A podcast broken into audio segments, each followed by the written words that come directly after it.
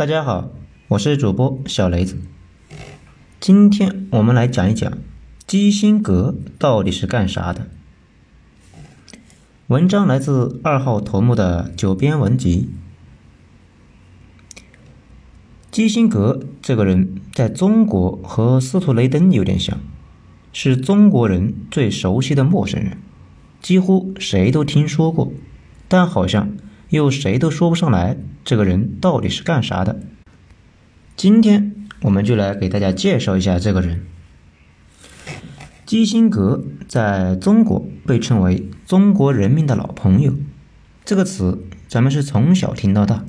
不过，能得到这个称号的人并不多，一般是那种实实在在给中国带来了好处的人才会给这么个名号。那么问题来了，基辛格干了什么？他配得上这个称号吗？如果要用中国人来做比较，来描述基辛格到底是怎样的一个人，可以看张维为。张本人是学者出身，现在也在复旦当教授。他同时对政治非常感兴趣，以前是邓公的翻译，现在也比较活跃。但基辛格在每个层面都走得比老张要远得多。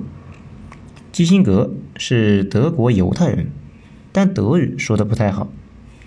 纳粹上台的时候，他们家跑到美国。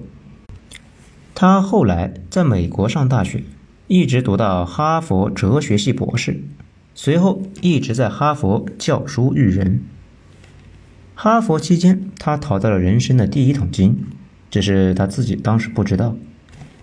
那时哈佛是精英荟萃，大批后来的在政坛上叱咤风云的人物都在哈佛教书，比如著名的布热津斯基，后来这个人也干到了卡特总统的国家安全顾问。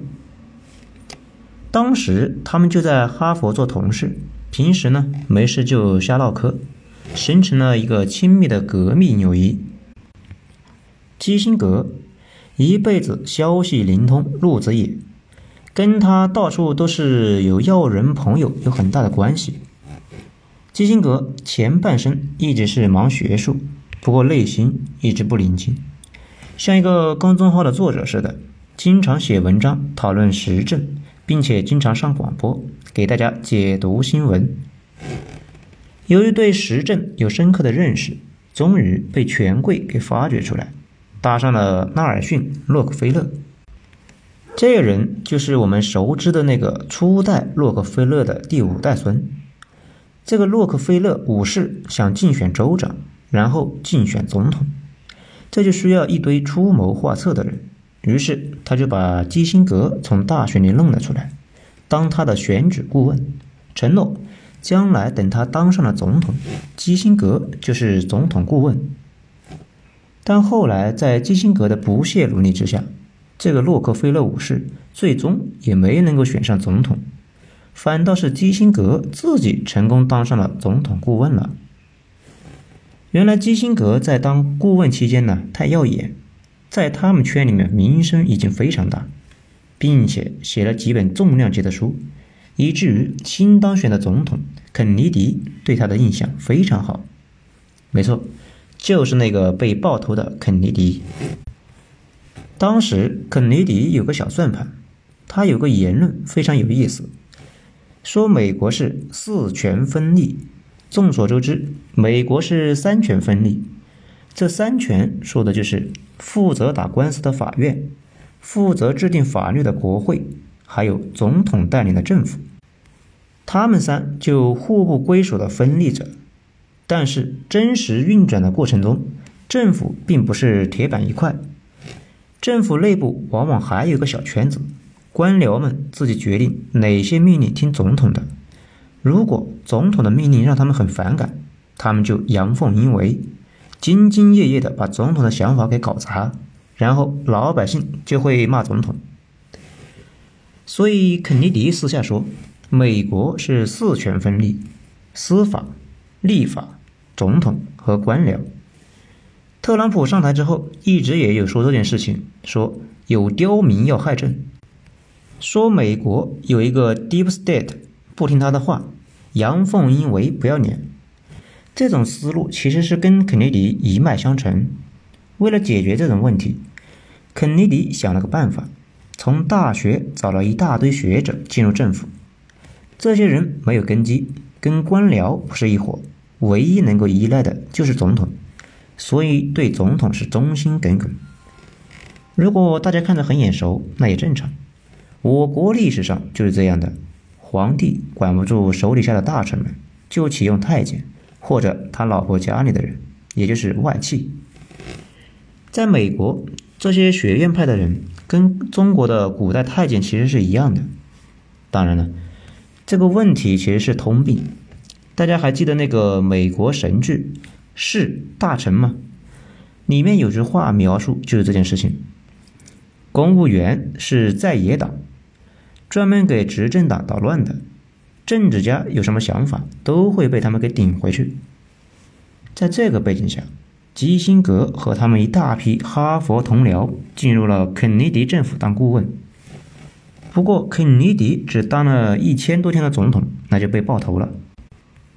这个过程中，基辛格的工作一直也没什么起色。究其原因，肯尼迪对基辛格的国际战略的思想倒是非常看好，但基辛格一直都不是肯尼迪的核心圈。肯尼迪天天跟他的弟弟混在一起，有什么事他俩一起商量，甚至找妓女，他们都找同一个。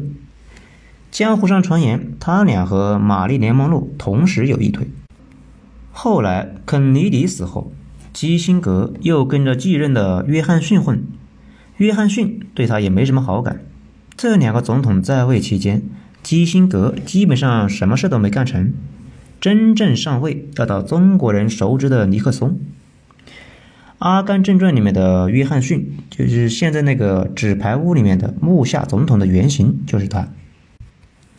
一九六八年大选，基辛格回到了老东家洛克菲勒五世那里，帮助他竞选总统，对手就是尼克松。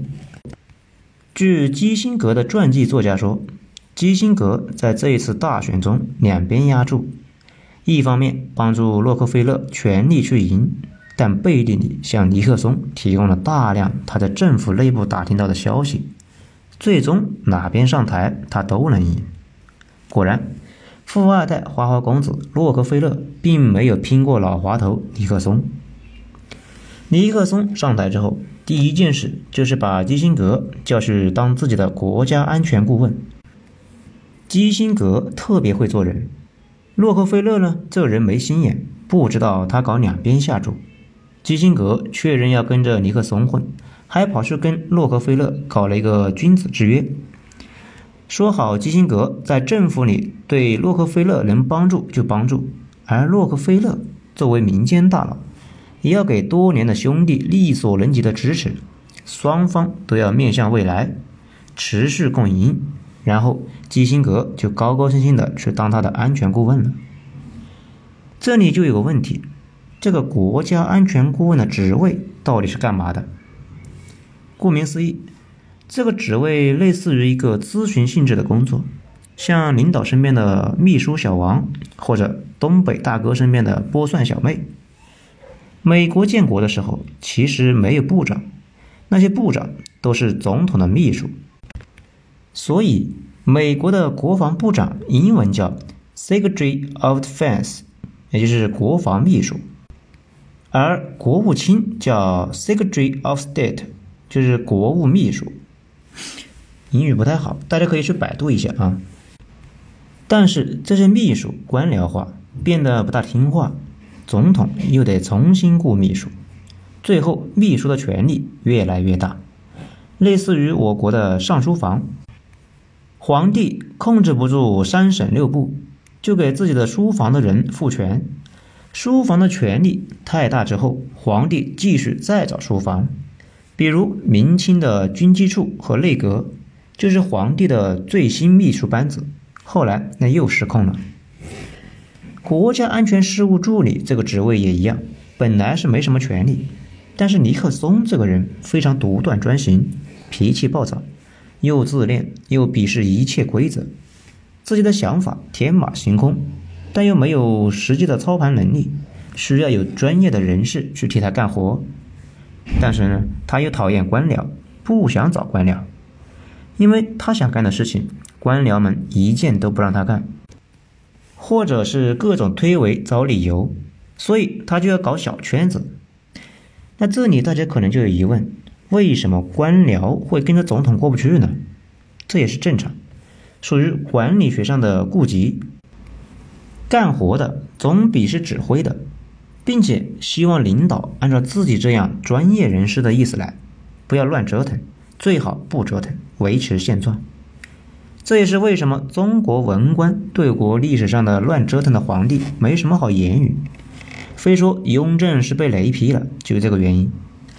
雍正在位的年头短，却天天折腾人家，所以大家烦透了这个主子。他死后也没少数落他。尼克松为了打破这种僵局。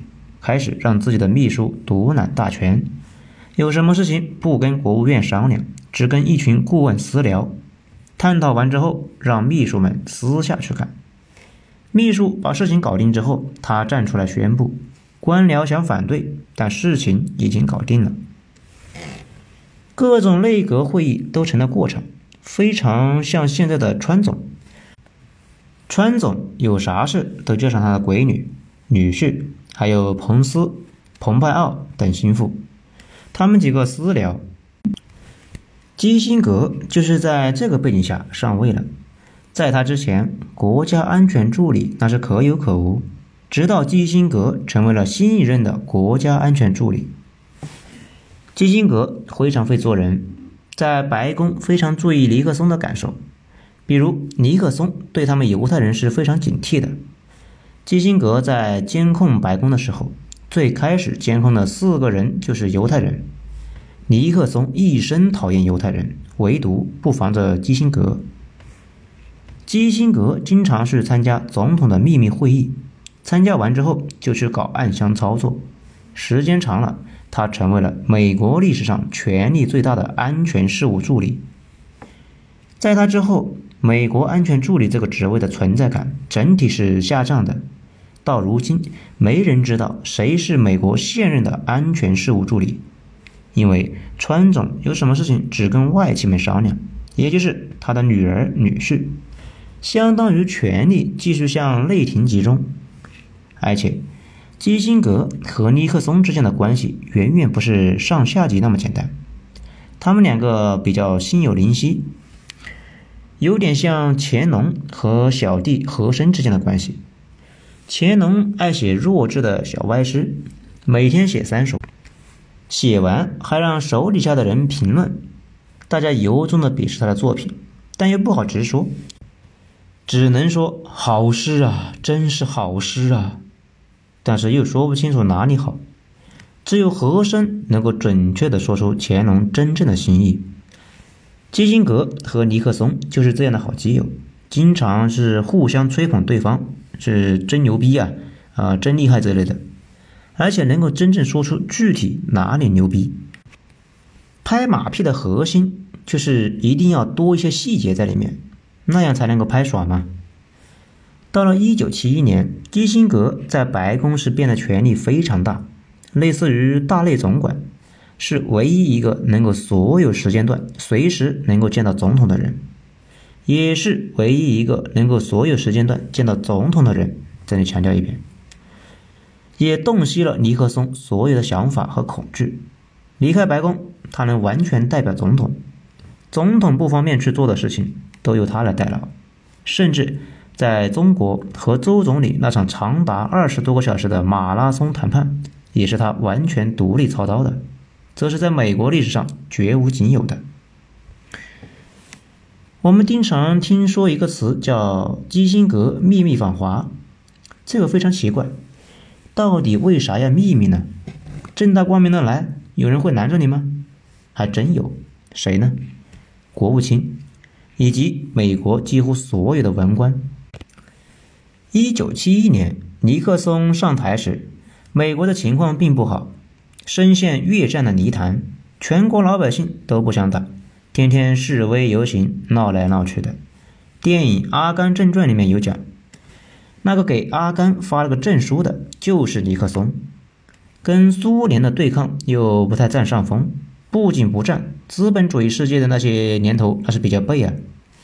美国债台高筑，引发整个大西洋两岸发生了滞涨，也就是既通货膨胀又失业率高企，黄金本来就不够，法国人开的军舰从美国往法国拉黄金。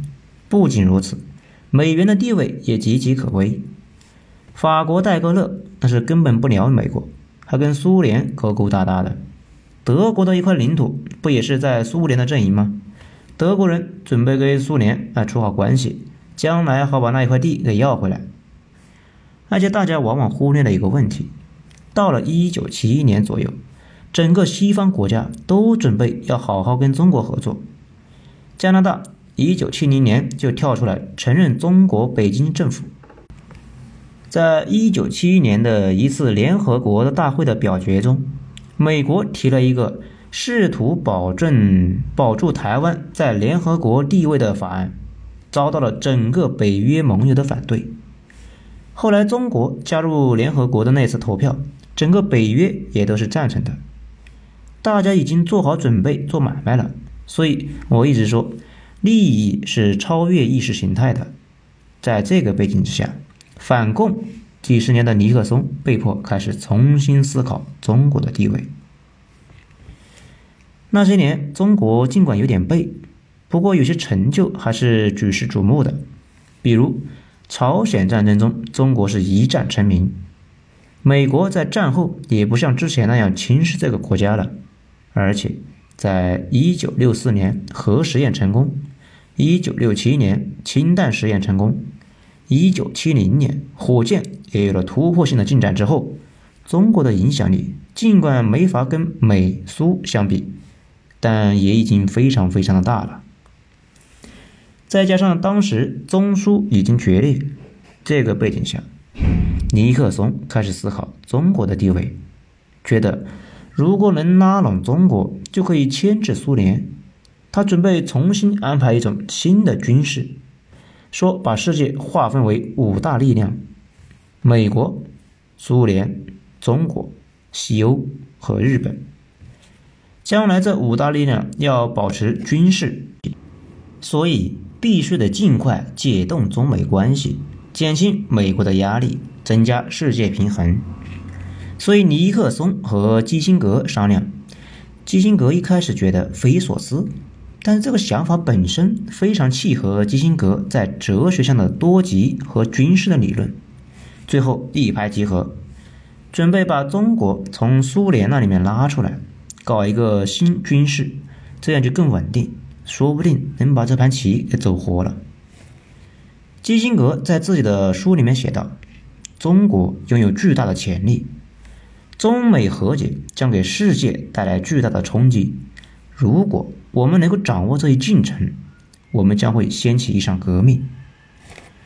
但这个操作太复杂了，如果让美国的国务卿去谈，这事想都不用想。”然后就会变成一场旷日持久的外交纠纷，双方在谈判桌上你来我往，寸步不让。中国要求美国撤出湾湾，美国要求中国赔钱。建国的时候，中国没收了一些美国在华企业，中国还抓了几个间谍，美国要求把那几个间谍给要回去。双方就这些问题就已经讨论了十年，开了一百多、一百四十多次会，根本就没有一点进展，自然是不能指望接下来这段时间内能有进展。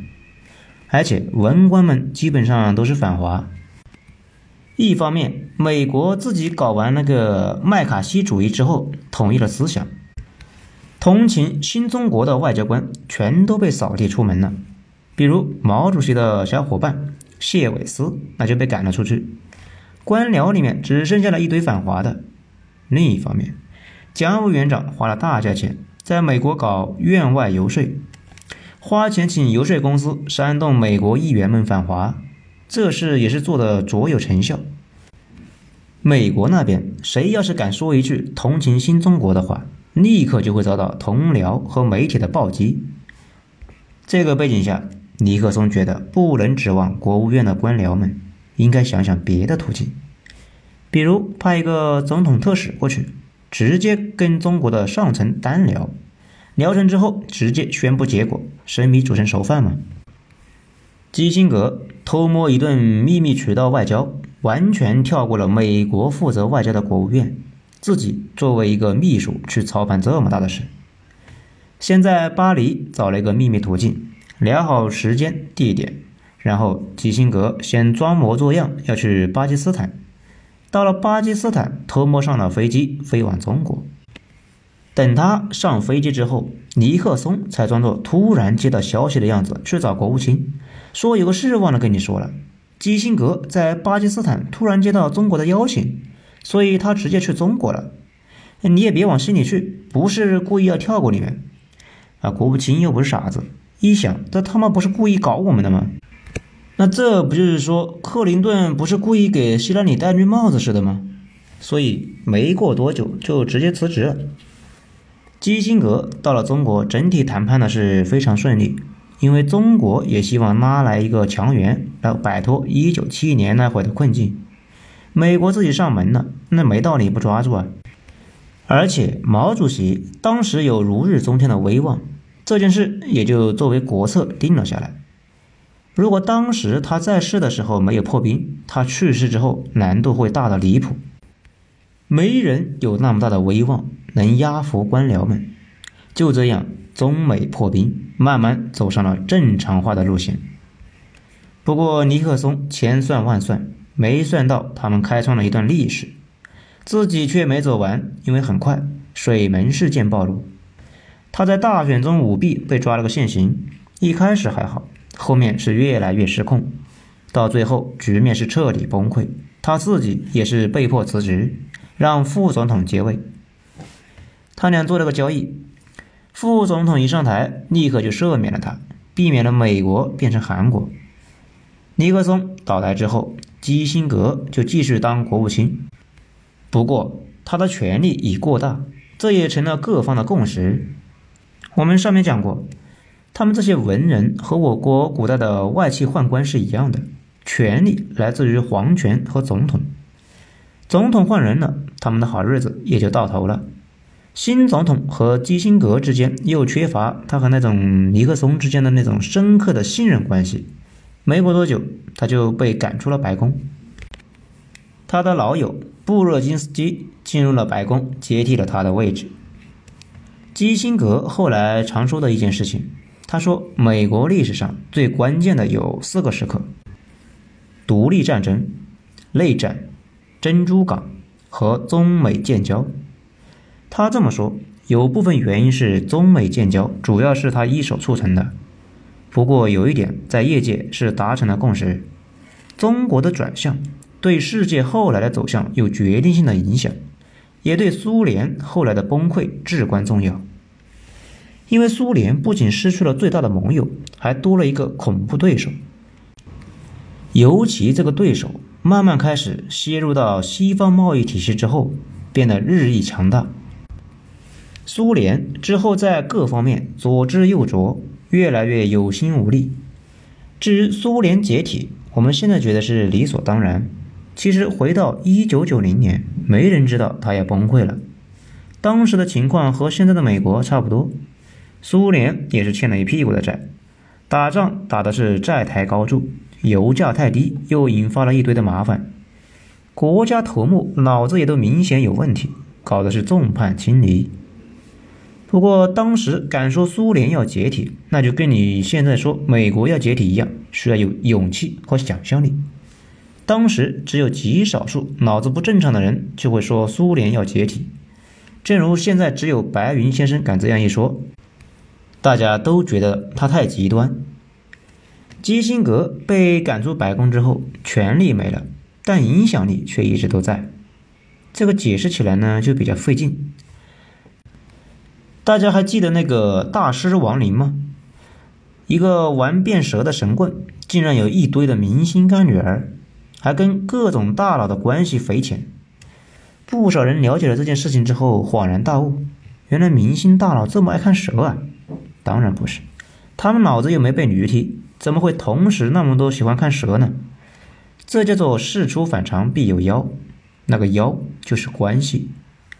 任何群体里面都有那么几个处在枢纽位置，通过他，你能联系上任何人。这一类类似于 WiFi 热点的人，往往天生具有天大的影响力。他背后的每个大佬都投射了一部分影响力在他身上。你觉得他无所不能，你自然愿意多帮他，将来好让他帮你的忙啊。这样你的能力就成了他的能力。几千个非常有权力的人都愿意帮他忙，换取将来他帮自己的忙。这种模式会让他变得是权力势力大到极点。权力就是共识，这句话大家一定要反复理解一下。成型成熟型的社会里面，这种人非常多。大家熟知的那个刚死了的那个参议院的大佬麦凯恩，现在的那个佩洛西都是这种人。流水的总统，铁打的元老院，一直在那里待着，影响力并不比总统差。再比如去年《碟中谍》里面的白玫瑰，都是这种掮客型的热点人物。高盛的那个总裁，后来干到美国财政部长的保尔森，他在自己的书里面也说，他们高盛到某个国家投资，一定要找到那个能对目标国知根知底的人，这样他们就能够知道到底和谁聊才有用，避免两眼一摸黑啊。事实上，保尔森自己也是这么个人，布什让他当财政部长，就是看上了他在华尔街的关系。而基辛格就是这样，从哈佛教授，再到洛克菲勒的财团顾问，随后进入白宫，成为白宫最有势力的一个人，最终以一人之力链接起两个超级强权。后来在当国务院卿的时候，又和沙特王室成功链接，奠定了石原美油的霸权地位。到此为止，他的权势已经超过了国务卿本身。在他离开白宫之后，这种权势一直跟随着他，一直持续到现在。大家其实看新闻也能感觉到，美国那边但凡有个大型的会议，一般都会叫上他。我国大佬去美国谈判也会先去见他，因为他不仅有影响力，还有各种小道消息。整体而言，过去半个世纪里面，基辛格确实帮了中国的不少忙，也一直在为中国的事情奔走。不过，这种努力反过来也是对他的一种赋能。他成为了整个西方最了解中国，也是最能够在中国搭得上线的人。他的影响力和权力都来源于此。基辛格在美国的名声呢，是最近非常差，就跟我们上一篇讲过的比尔盖茨似的。这段时间在推特上面，他们两个是挨劲的骂，他俩都鼓吹全球化。希望政府尽快搞疫苗，而且反对甩锅。这几件事情，美国老百姓都非常反感。跟比尔盖茨相比，大家对基辛格有一种独特的讨厌，因为不少美国人认为，他和尼克松应该对中国的崛起负责任。当初他敲开了中国的国门，把中国带进了西方贸易体系。这些年又一直在保护中国。让中国不知不觉中变得那么大，所以老头在美国那是基本上就是公敌。此外，他更招美国人烦的地方是在于他一直提倡全球化。我们上面讲过，全球化当中的美国肯定是受益的，只是收益很不均匀，蛋糕的大头被资本家给切了，普通老百姓有点倒退。美国基层老百姓提起全球化，那就发火。全球化就等价于失业化。老头最近的那篇文章也在说全球化这件事情，通篇就是一句话：不能逆全球化呀，乡亲们！以美国的现状，逆全球化那就是死路一条。自由贸易是帝国根基，不能动啊，不能动。帝国就是信仰。西罗马已经灭亡了一千五百年，但是金罗依旧在；大唐也已经陨落上千年，但是永远活在一部分人心里。只要帝国的火炬高举，自然有人上供。美国的灯塔地位不能塌，形象不能倒，倒了美元就变成废纸。美国也要变成巴西。想做千年帝国，收铸币税，那就得要点脸。这也是基辛格所有的哲学的根基。不过他是哲学家，这类的问题精英们都不一定能懂，更别说老百姓了。所以他已经被班农他们一伙给搞臭了。原因嘛，你都成了中国人民的老朋友了，你说你为美国人着想，谁信？不过客观的讲，基辛格确实是把美国放在第一位的，只是在服务美国的过程中帮到了中国，也成就了他自己。他和比尔盖茨一样，人民配不上他们。